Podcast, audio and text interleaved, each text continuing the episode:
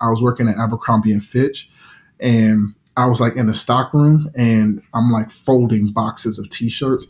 And like one time, like they were like, "Oh, the Jonas Brothers have a photo shoot," and I'm the intern. They like, "We need interns to work it." And I was like, "I got to get out of here." And I remember I didn't finish folding that box of shirts, and my manager came up to me and he's like, You didn't finish your box of shirts, like you're letting your team down. I was like, Bro, I gotta go. I gotta get out of here. Like, there's a great opportunity for me elsewhere.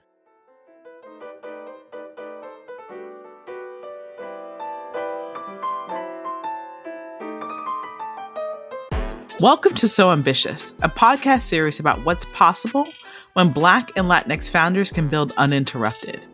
I'm your host, Felecia Hatcher. I'm an author, an entrepreneur, an investor, and a mom. I'm also the CEO of Black Ambition, a nonprofit initiative founded by the Pharrell Williams, working to close the opportunity and wealth gap for Black and Latinx communities through entrepreneurship. In today's episode, we welcome Benoni Tagoe, Head of Business Development for Hoorae Media and President of Raedio, the audio arm of Hoorae. As a serial entrepreneur with over a decade of experience building businesses for creators and influencers, Benoni has found his footing by approaching the entertainment industry with a startup mentality. Today, we'll learn how Benoni handles the business of pivoting and adapting, leveraging fandom to monetize and prioritizing the opportunities that will make the most difference. Way before Benoni was negotiating high level contracts with high caliber artists, he grew up in Las Vegas, Nevada with the hustler spirit the city is known for. I grew up very humble beginnings, you know, situations where, you know, maybe your parents don't have a car or, you know, situations where you see them on the phone negotiating with bill collectors. Everybody's story is different, and, you know, there's a lot of reasons as to why my parents uh, were in that situation. My dad's from Ghana, so, you know, he's first generation from, on his side, and then my mom's from Louisiana. So, you know, there's a lot of a lot of things that they had to navigate. And for me seeing that, I was like, okay, well, you know, I have an opportunity to to change the course of how things are set up. I feel set up for me and and, and that's always what I focused on. Benoni wanted to shift his circumstances and found inspiration in people that had the lifestyle he desired. And so, you know, just growing up in Vegas, um, you know, went to school and always was hustling, trying to figure out ways to build things, way to, ways to sell things, etc. And as I got older, um, you know, I started looking up to people like Diddy and Jay Z and Irv Gotti, um, all of these people who I'm like, oh, they are moguls. Dame Dash, like, you know, Dame Dash is like the pinnacle at that time, right? And so you're like, oh, here's these successful black men who showcasing a lifestyle, first of all, you know, lifestyle looks fun, but then they look, you know, successful and they're able to have things and, you know, they have control um, and they have power, right? Control and power are two things that Benoni believed would help change the course of his life, not because it was the way to more money, but because it would lead to more freedom. I thought that I always wanted to just make a lot of money and, you know, to have power, right? I understood later in life that it was about control, but it was about having control of your life and not doing things that you don't want to do because you need the money. At the end of the day, I want to work on things that I'm passionate about. If I need to take a break and kick my feet up, I want to have the luxury to be able to do that. And so I've always just started to make that my goal. And for Benoni, following that goal looked a lot like following in the footsteps of his role model, Dame Dash. I originally started off managing my nephew um, because he was a, a rapper. And so we're running around Vegas, you know, I'm managing him, I'm getting booking him shows and looking for interview opportunities, you know, putting together mixtapes and literally, you know, old school out the trunk selling, you know, the mixtapes for five dollars. Slinging mixtapes in the back of the trunk of his car? This reminds me so much of the early days of the food startup that my husband and I ran. Before we raised money, before we had major brands as our clients, we used to run from event to event, selling our popsicles and our ice cream, out of a Chevy P30 ice cream truck and a Scion XB. Like straight hustler mode to just get things done and build some sort of traction and some sort of brand. While managing his nephew gave Benoni a few early pointers about what it took to manage an artist's career, he knew he needed to learn a lot more. So he packed his bags and headed where millions of people go to break into the entertainment industry Los Angeles, California. There, Benoni enrolled in school at the Musicians Institute, and it didn't take long for him to feel like he was on the right path. I went to that school and I studied the music business there. And I was just, that was my one time in life where I was like, oh, this is my aha moment where it's like, oh, I'm in the environment. All I got to do is put my head down and get busy. Because before, I was never in the environment. I was always hustling and working hard and willing to make the sacrifices, but I wasn't in the environment. Fast forward, now I'm in LA. So now I'm 10 toes deep in the environment. So now it's like, okay, well, what are you going to bring to the table to this opportunity?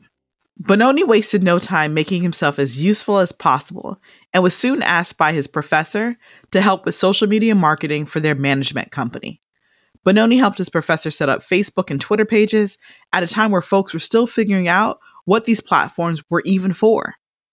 And it paid off. The same professor then offered Benoni a once in a lifetime opportunity. And then one day he's like, "Hey, the Jonas Brothers, um, they need an, they need an intern," and I was like, "You know, I got to take this opportunity." So I did the internship, and in that time, I just made sure I was first one in, last one to leave, because again, I'm like, I got the opportunity, I got to take full advantage of it.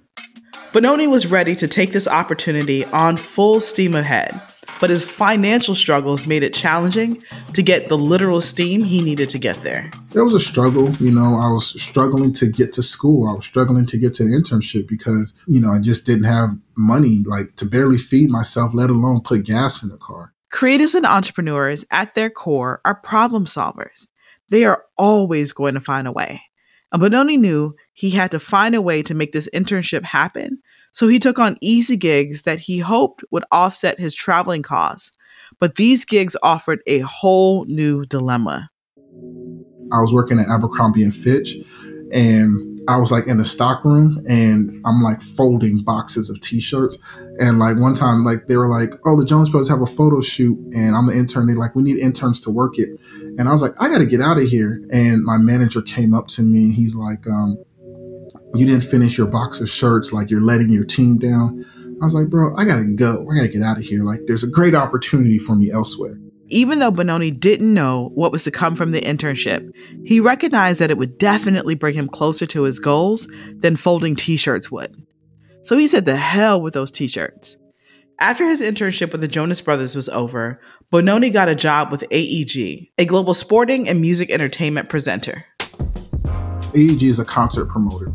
And I remember thinking like, oh wow, like I'm actually 10 toes deep in my dream now. Like I'm working on music stuff. I have a, a paycheck from a reputable music company. Benoni felt closer to his dreams than ever before, but he just couldn't seem to shake the financial struggles he'd known all his life. My life is still not where it needs to be, mostly financially, because I'm still struggling to pay my bills. I'm still struggling to pay rent. Attempting to chase your dreams while also dealing with the realities of not affording your rent can dampen anyone's spirits. And if you're not careful, you will stop in the middle of your assignment. But Benoni didn't allow his financial circumstances to sway him from his vision. He knew that if he just stayed the course, he'd eventually find his way. So he kept up his work at AEG until. Out of the blue, I'm at lunch on my work break and I get a phone call from the head of the Jonas Brothers management company. And they're like, the Jonas Brothers, you know, we loved you as an intern. We're sad that you had to leave as an intern. Um, but now they need an assistant and we want to offer you the job as an assistant. And this job is a six figure job. I just love full circle moments like this. Despite the financial challenges that he faced up until this point, Benoni remained committed to the bigger picture. His memorable work as an intern was now providing him a job that, for the first time, would ease his financial struggles. And so when you get a situation like that, that your your life changes, you know, from one phone call, and then you step into that new life almost overnight, and then you start seeing like, oh, this is what it feels like to not have like to to be good, to have the money that you need, to be in control, to and to fully be happy then it starts to adjust your perspective on how you think about things. Benoni left his job at AEG and started his work as an assistant for the Jonas Brothers. Soon, he realized that the job provided not just financial freedom, but actual free time as well. And with that free time, Benoni began searching for other creative projects that sparked his interest. During his research, he came across a newly dropped YouTube series called Awkward Black Girl that was a little rough around the edges, but it had a lot of potential. Issa had put out maybe two or three episodes of Awkward Black Girl, and I simply sent her an email and I was like, you know, I'm a fan of what you're doing, and I believe you have, you know, you're talented, and I believe in you ultimately and what you can become. And so I said, you know, here's an email of all the things that I feel I could bring to the table. And a lot of it was like social media based things, like I could run your social media account. And then there were some business things that, you know, I was able to bake in because, you know, I've always been a business person, I've always been an entrepreneur. This is what I call stepping up to the plate. Benoni saw an opportunity that he was interested in and immediately acted upon it. It wasn't long after that Issa sent Benoni a response back she was like, you know, I want you on my team, but I can't afford to pay you at the time. And I was like, it's okay. It's not about the money because, again, I'm working with the Jonas Brothers at this point. So money is fine. I have time in my life and the space in my life to work on passion projects. And so we just started cooking. And the two made a great team. Issa was writing, I was helping with marketing and, and, social media things and, you know, responded to emails and just organizing things from a business standpoint.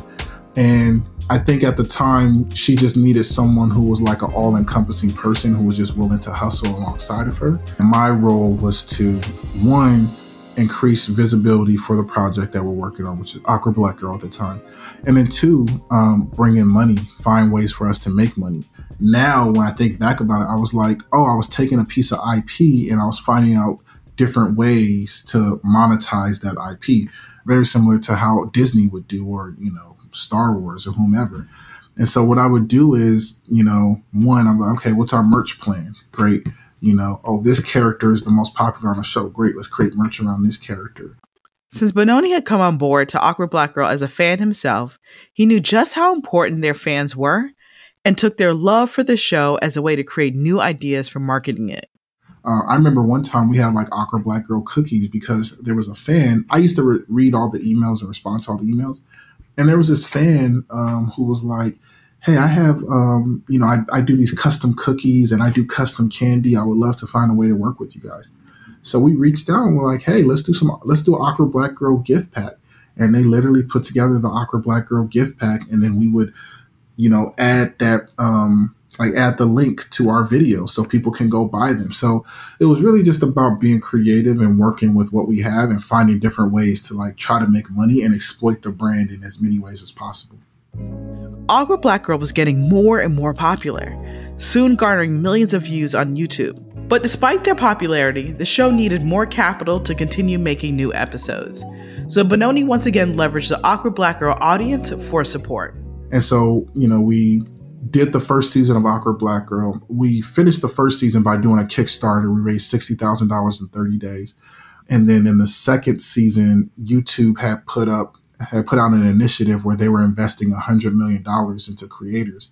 And Pharrell was one of those people that received a portion of that money to create his own channel. So for the second season of Awkward Black Girl, we put it on Pharrell's channel, I Am Other. Here we are again with another full circle moment. In this environment that we're in, where you're looking for resources, being able to be a resource magnet and create your own opportunities is so important. And most times, VC and angel investors get all the attention, but there's these alternative sources of being able to get the capital that you need. And crowdfunding and equity crowdfunding or partnering with major corporations is something that you can actually do. Benoni found a creative partner that he could trust as a new home for Awkward Black Girl and its audience. As an indie creator, that's huge. But no matter how large the opportunity is, it's still important for indie creators to be intentional and principled when entering partnerships. I mean, what makes a good partner all the time is someone who understands or, or a company who understands, you know, like obviously there's always going to be education on both parts. You're going to have to educate them on what you believe you do well and how you like to operate and what your core values are. And that company is going to have to do the same. Um, but you, number one, you just want to have a foundation that they understand where you're going and who you are. And behind the scenes, as Issa is growing as a talent and as a as a talent personality and as a writer, I'm growing as the business person that is standing beside her. So she's growing, I'm growing, we're growing in different ways, but we're still building the same thing. All that growing led to Awkward Black Girl eventually getting some attention from the folks at HBO. They were interested in using the comedic story elements from the web series to build a new series for their service. Issa starts working on Insecure, and then from Insecure, you know, the rest is kind of history. Okay, I just have to pause here for a second so that we can all take in Benoni's journey so far. Thanks to his willingness to prioritize the opportunities that mattered and stepping up to the plate to turn those opportunities into huge business moves, Benoni was now working with one of the most innovative creators of our time and gearing up to expand on what they just started. That is so ambitious. By 2011, Benoni was working with Issa to build out Issa Rae Productions, now known as Hoorae Media, a multifaceted entertainment media company. For Hoorae, there's four parts to it. Um, there is the film and TV part of it, there's the management company, there's our digital uh, part of it, and then Raedio is our audio component.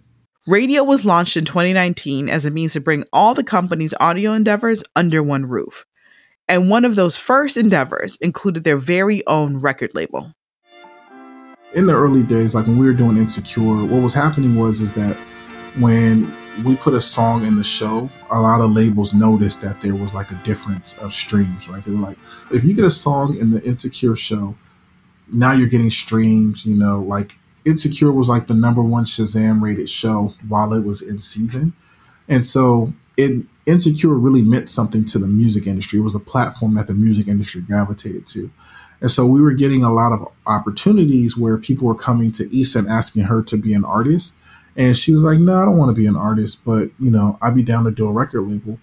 And so we started getting record label deal offers um, pretty much from every major label. And we really sat down and said, okay, if we're going to do a label deal, this is what it needs to be. And this is how we need to, and this is how, this is the only way that we would sign it and we put together our business plan and, and our business model and we're like okay this is what this record company is. It's a new age record company. It serves audio and music from every different facet. It's not just about putting out artists. It's also doing podcasts. It's also doing music supervision. It has to be this full-fledged platform. Benoni was excited to get back to what he started off his career doing supporting musicians. And Raedio would be a place that understood the importance of supporting your talent fully.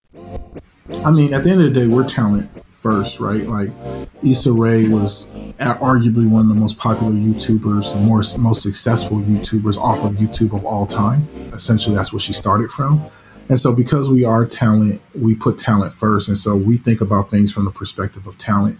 Like, for instance, we have an artist that we just signed, oh, maybe about a year ago. Um, his name is Josh Levi, and when we heard a song from him, we were like, yo, he's dope. And we reached out to management and we are like, we want to work with him. And for him, he was just happy that somebody believed in him. And not only believed in him, but like actually took the time to listen to his music and was able to get feedback on his music. Because a lot of times you'll be surprised, like a lot of artists will go to these labels and it'll be 20 people at the label. And, you know, out of those 20 people, maybe two people have listened to the music you know, which is the irony to me. But, you know, the fact that we listened to his music and we took the time to get to know him as a person and, oh, it's your mom's birthday. Cool. We're going to send your mom flowers. And when I see you in person, I'm going to ask you how your mom's doing. That's on the personal human side of things. I think oftentimes we throw around like support ideas, support dreams, but acknowledging the work of artists and entrepreneurs is especially important. These are people that have bet the house, right? Stepped out on faith and are doing things that oftentimes most people are just not bold and ambitious to do.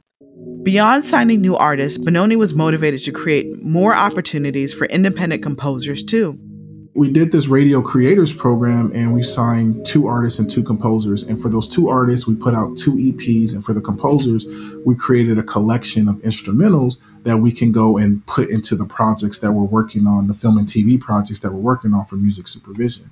With the program, Benoni was able to offer song placement for independent artists. This was a big deal. And big deals usually mean complex contracts it was a complex deal because we had to go and do a deal between Raedio and Google, and we had to make sure we hit all the deliverables that they wanted and what they felt like was success for their brand. But then on top of that, we had to go do deals with each of the individual talent as well, separate. So like almost as the middle person between Google, it was Google Raedio and then the talent. And so, you know, overall those deals are easier to close because you're able to find talent that just is looking for an opportunity and needs the funding. Um, but you know, you're working with a big brand and they have a specific set of things that they want. So you have to navigate that and make sure you're delivering on that.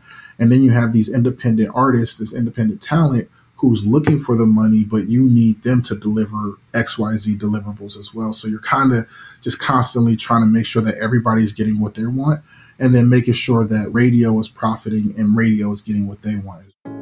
With all the excitement that goes into securing new deals, it can be easy to not give as much attention to your contracts as you should. I know as an entrepreneur, over the years, I've made that mistake plenty of times, and it's cost me fortunes. And so Benoni recognized this importance and came up with his own guidebook to ensuring he always knew what he was signing off on. Well, my number one principle is read the contract yourself, you know, because a lot of people get stuck in situations where, you know, they have lawyers and they have managers and they rely on the lawyers and managers' POV or opinion on the deal. But before they give me their opinion, I'm reading the contract and I'm forming my own opinions. Number two, you got to be have a clear vision of what you want out of the deal. And then number three, you got to be be willing to give up things, and you have to be clear with yourself um, about what you're willing to give up because it's going to come a point in every deal where it's like, okay, you're going to have to give something that you didn't want to give up, and that's going to be the the determining factor of closing the deal or not closing the deal. Benoni's right. You won't always get everything you want out of a deal. So knowing what your hard yeses and your nos are are critical. Sometimes because you're clear about what you're willing to accept, some deals just won't happen. And other times you can find yourself signing onto something where folks just don't live up to what they offered. Benoni has grown familiar with that too. There are some times, and there has been times that happen where you know, there's a certain set of promises that are made to you in rec- in the recruiting phase. So when you're sitting, when you're having drinks at the bar, and they're like, "These are the things we're going to provide for you," and when you go into their big conference room and they bring all the executives to the conference room, and you're sitting at this table of 20 executives, and they're like, "Yeah, I'm in this department, I'm in that department, and these are the things that we're going to do." Everything always sounds good, and they tell you all the right things, right? And you know, when you call them, they respond right away or they text you back right away. Um, but sometimes you get into situations where the things that were promised were, you know, um, maybe they weren't able to deliver on for whatever reason, right? Um, and then you get into it and you're like, oh, I'm realizing now that I'm into this that everything that was said was actually not the case. And so then you have to ask yourself, okay, well, bottom line, am I still able to accomplish what I'm able to accomplish in this deal? The road to getting what you're after might not always go as planned, but if you're willing to adapt and pivot when necessary, you can still find yourself accomplishing what you set out to do. It's very important to get clear and granular on exactly what you want so you know if you're actually tracking towards the things that you want. If not, you will constantly get these things that kind of sort of feel like what you kind of sort of want it to be, but it will never be quite it unless you get very clear and very honest with yourself on what you want. With the clear visions Benoni had for Hoorae and Raedio, he refused to allow a few underdelivered promises to get in the way. Plus, he understood that there were always room for improvement we're positioning ourselves to be a full fledged, you know, siloed independent company, but it takes time to get there. And in order to get there, you got to work with companies and, you know, you take the good with the bad, you know, because we're not the perfect company either. Sometimes you'll sign a deal with a company and the reason why the deal isn't going that way is because you didn't deliver on what you said you were going to deliver. And there could be a variety of reasons. One, you didn't understand the, the depth of what you said you were going to deliver. Two, maybe you don't have the manpower, the resources, etc. So there's a lot of different ways that this can go, and that's just business. It's just business is just about constantly adapting and pivoting and evolving. And like Benoni said, you have to be open to taking the good with the bad because when things are good, that feeling is like no other. In an episode already packed with several full circle moments, Benoni has one more. So we signed a joint venture label deal, and recently that deal has ended, and we are now in the process of signing another label deal. I'm most proud of because I looked the people that I looked up to were record label owners, Dame Dash, Diddy, etc. And I just was in Vegas, you know, sometimes sleeping on the floor as a kid and looking up to these guys and watching what they're doing. And here I am, fast forward all these years later, I'm on the verge of signing my second label deal, you know, which is no ordinary feat. Like to be able to sign a label deal that's a multi, you know, million dollar deal, to be able to sign two of them, you know, a lot of people don't ever get to sign one of them, but I've been able to sign two. Um, so that is probably what I'm most proud of because it just really speaks to, you know, the fact that people believe in what we're building and our ability to go out and execute. From his humble beginnings of managing his nephew and folding t shirts to signing multi million dollar record deals, Benoni had worked tirelessly to turn his dreams into reality. And then he worked to turn other people's dreams into reality as well. Because for Benoni, that's what it's all about. I mean, I think black ambition is just, you know, getting up no matter what your circumstances are and having a dream for yourself and then being able to just go out and do it. And sometimes you may not even have reference points or you might not have people around you, but there's something inside of you that says, hey, there's something out there for me. I just got to get up and go get it. I mean, it feels great to see other people su- succeeding based off of a dream and a vision that you had and to see that your dream and vision helps other people. Like, that's the ultimate feeling. That's what it's really all about.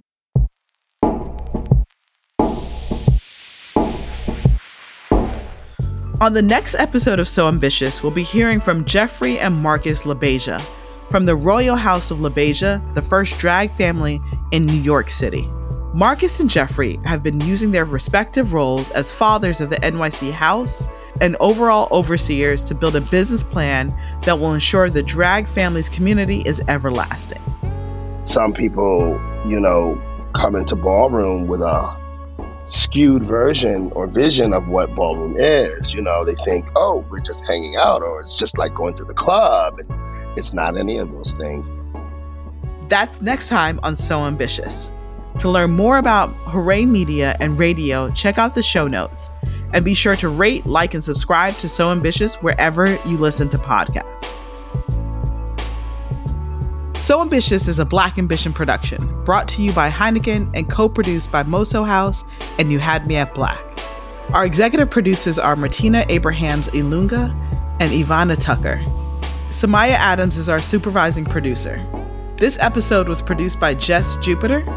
Charlotte Morley is our associate producer. Our music is composed by Terrell Brook. Sapphire Stubbs is our marketing consultant. Special thanks to Moses Shoyola at Othertone and Samia Malik, Christine Joseph, and Jermaine Sherman at Black Ambition. I'm your host, Felecia Hatcher.